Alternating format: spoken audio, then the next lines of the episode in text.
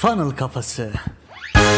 Merhabalar. Fanlık Kafası podcast serisi 47. bölüme hoş geldiniz. Ben Emre. Ben Hasan. Bu bölümde sizlerle yine Twitter'da gördüğümüz ve çok güzel bir değerleme olan pazarlama paradoksları üzerine yorumlarımızı ve düşüncelerimizi paylaşacağız. Burada pazarlama ile ilgili bazı temel prensipleri çok öz bir şekilde ele aldığı için sizin de bu prensipler üzerinde kendi iş modelinizle alakalı düşünmenizi ve kendi iş modelinizi bu prensipler üzerinden değerlendirmenizi bizle beraber rica ediyoruz. Şimdi sırasıyla başlayalım. İlk olarak topluluk paradoksu. Topluluk paradoksu şu demek. Bir topluluk tarafından sevilmek istiyorsan yani kendi topluluğunu oluşturmak istiyorsan bazen nefret edilmen de gerekir. Yani genelde işte topluluğu arada tutan şeyin karşı durulan bir görüş, düşünce ya da eylem olduğunu biliyoruz. Mesela blockchain topluluğunu ayakta tutan şey ne? Merkeziyetçi finansa karşı durması. Ya aynı Matrix'te böyle kırmızı hap, mavi hap karşılaştırması gibi. Kırmızı hapı seçenlerin mavi hapı seçenlere karşı durması gibi. Bir topluluk oluşturmak istiyorsanız bu karşıtlığı ne yazık ki belki de bir manasıyla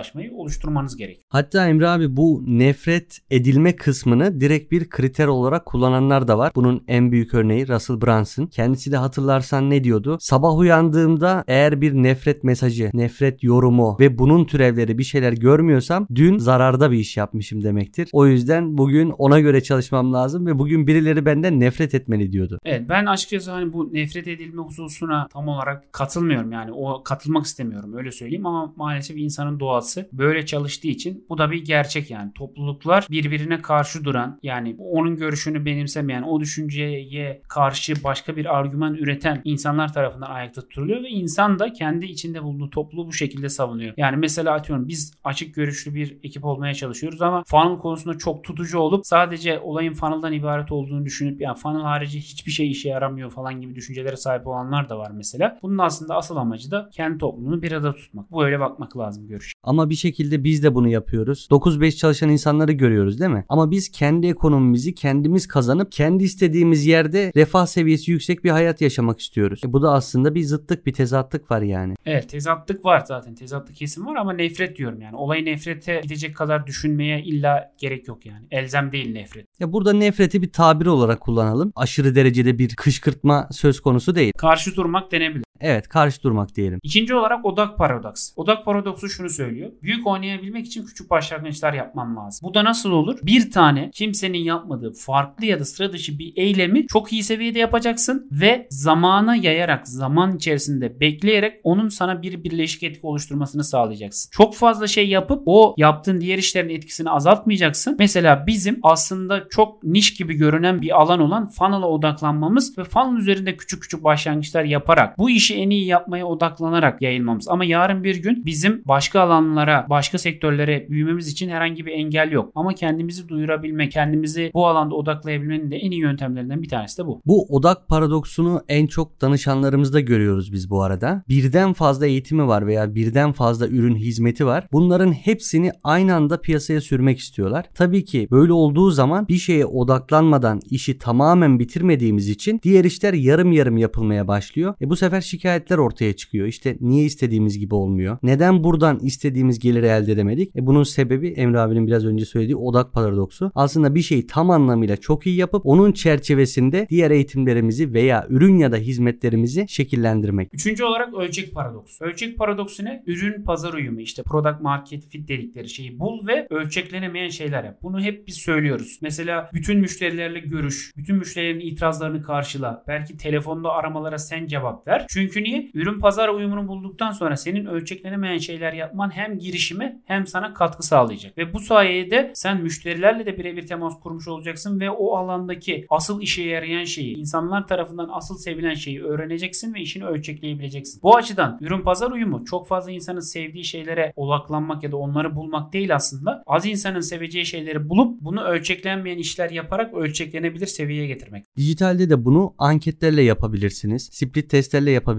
Reklamlarda AB testlerini kullanıp yapabilirsiniz. Yani aslında sürekli bir test içerisinde bulunmanız demek biraz önce bahsettiğimiz ölçek paradoksunun içine girmeniz demek. Fiyat paradoksu. Fiyat paradoksu ne? Daha fazla satmak için fiyatları yüksek. Öncelikle şunu söyleyeyim. Buradaki söylediğimiz her şeye biz %100 katılmıyoruz ama pazarlama ile alakalı iyi bir kürasyon, iyi bir derleme olduğu için sizle de paylaşıyoruz. Mesela buna ben tam anlamıyla katılmıyorum. Sebebini anlatacağım. Daha fazla satmak için fiyatları yükselt. İnsanlar mesela atıyorum takı giyim gibi fiziksel ürünlerde ne yapıyor? Fiyatı yüksek fiyat olmasını değeriyle eşleştiriyor. Ne kadar fiyatı yüksekse o kadar değerlidir falan diye. O yüzden arzuyu arttırmak için fiyatları da arttırıyor. Bu evet marka değeri olan markalar için bu geçerlidir. Ama sen henüz marka değerini oluşturmamışsın. Daha fazla satmak için fiyatları yükseltirsen hiç kimse senden almaya edebilir. Önce o çekiciliği insanlarda yaratmak. Mesela bugün Apple fiyatlarını yükseltti. Yakın dönemde Apple'ın fiyatları yükseltti. Ama satışlar azalacak mı ya da insanlar almaktan vazgeçecek mi? Hayır. Yine almaya devam edecek. Belki daha fazla yükselmesin diye bile satın alacaklar. O yüzden fiyat paradoksu bence bütün markalar için geçerli bir paradoks değil. Sonra ne var? Sadakat paradoksu var. Sadakat paradoksu şu. Büyük markalar ne yapar? Ürünlerin çekiciliğini onları almayı zorlaştırarak artırırlar. Yani kıtlık yaratırlar ve bu kıtlıktan ürüncenin çekiciliği artar. Sadece 100 kişinin bir ürüne sahip olması. Sadece ilk 500 kişiye bilmem işte şunun verilmesi gibi. Bunlar aslında bir avantaj olarak kullanılabilir. Ama küçük marka isen de bunları yaparak aslında insanları satın almadan uzak tutabilirsin. O yüzden de küçük bir marka isen de olabildiğince sürtünmeyi arttırarak sadakat arttırman lazım. Sürtünmeyi azaltarak düzeltiyorum. Şimdi burada sadakatin bir diğer unsuru da topluluk oluşturmak aslında. Yani sadece az bir ürün çıkarıp kıtlık oluşturup sadakat yaratayım demekten ziyade siz ilk aşamada bir topluluk inşasına da başlayabilirsiniz. Topluluk da insanların sadakat duygusunu zaten perçinleyen bir şey. Popülerlik paradoksu. Bazı markalar kendi başarısının kurbanıdır. Neden? Şimdi bazen ilham alınan ürünleri genele yaydığınızda yani küçük bir kitlenin kullandığı ürünleri genele yaydığınızda çekiciliğini kaybeder. Çünkü ne o insanlar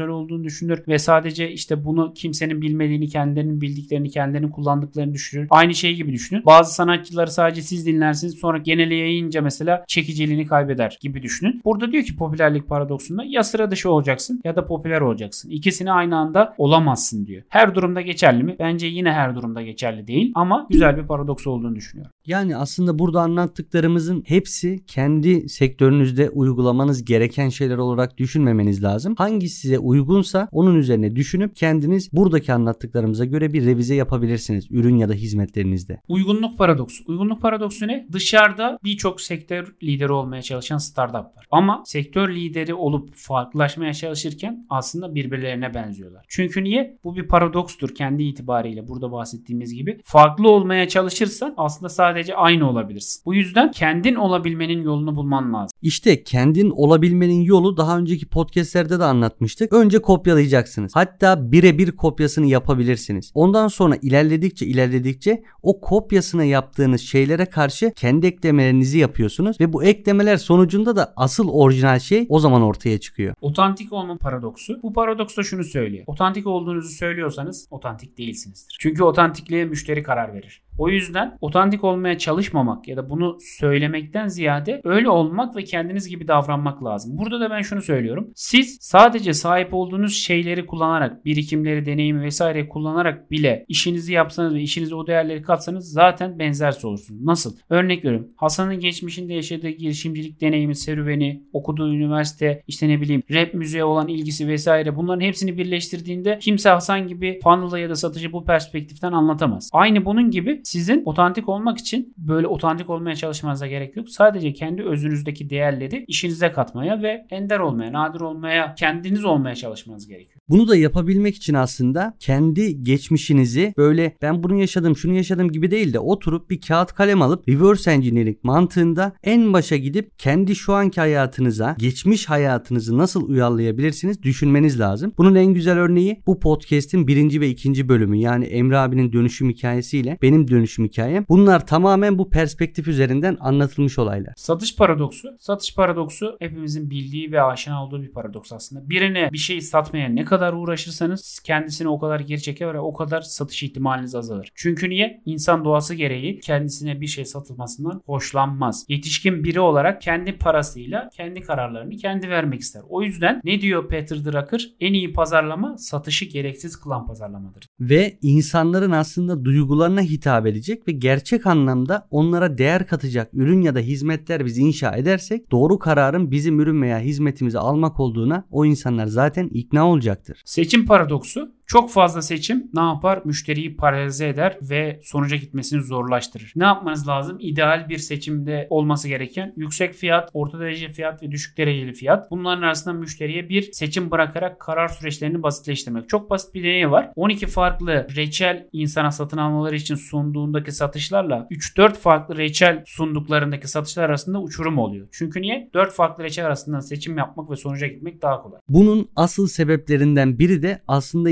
insanların kazanca değil kayıba odaklanması. Siz şimdi 12 tane seçenek sunduğunuzda o bir tane en iyiyi seçeceğim diye düşünmeyecek. E ben bir tanesini seçersem geri kalan 11 tanesi kayıp diye düşünecek. O zaman biz ne yapmamız gerekiyor? Empati yapıyoruz madem müşterilerimizle. Onların kazançlarına ve ayrıca da kayıplarına odaklanmamız lazım. Yani bizim burada yapmamız gereken şey insanlara minimum opsiyon sunup kaybedeceklerini de düşünecekleri için bu insanlar kaybı minimuma indirmemiz lazım. Son olarak rekabet paradoksu. Rekabet paradoksu ne diyor? Rekabetin olduğu pazarlar çoğunlukla iyi bir payın olduğu alanlardır da. Biz girişimci olarak ne diyoruz? İşte düşük rekabetin olduğu bir pazara girelim ve bu şekilde hareket edelim. Aslında iyi kar eden markalara baktığınız zaman en rekabetçi pazarlardır. Ben burada şöyle söylüyorum. Yapmamız gereken Kırmızı Okyanus ve Mavi Okyanus tabirini biliyoruz. Kırmızı Okyanus rekabetin çok yoğun olduğu pazarlar. Mavi Okyanus daha az olduğu pazarlar. Bu tabiri ben şöyle değiştiriyorum. Bizim Kırmızı Okyanuslar içerisinde yani rekabetin çok yoğun olduğu pazarlar içerisinde Mavi Okyanuslar inşa etmemiz lazım. Bir şekilde bir ürün inovasyonu ya da bir pazarlama inovasyonu yaparak o alanda farklılaşmamız ve öne çıkmamız lazım. O zaman burada podcast'imizi sonlandıralım. Eğer bana ulaşmak isterseniz Instagram ve Twitter üzerinden Hasan 2N ile Bolukbas ulaşabilirsiniz. Sorularınız varsa sorabilirsiniz. Bana da Instagram ve Twitter üzerinden ED Doğaner yazarak özellikle Twitter'dan ulaşabilirsiniz. O zaman ne diyoruz Emre abi? Falın kafasından uzak kalmayın. Ve unutmayın bu hayatta hepimiz birer satıcıyız. Kendinize iyi bakın.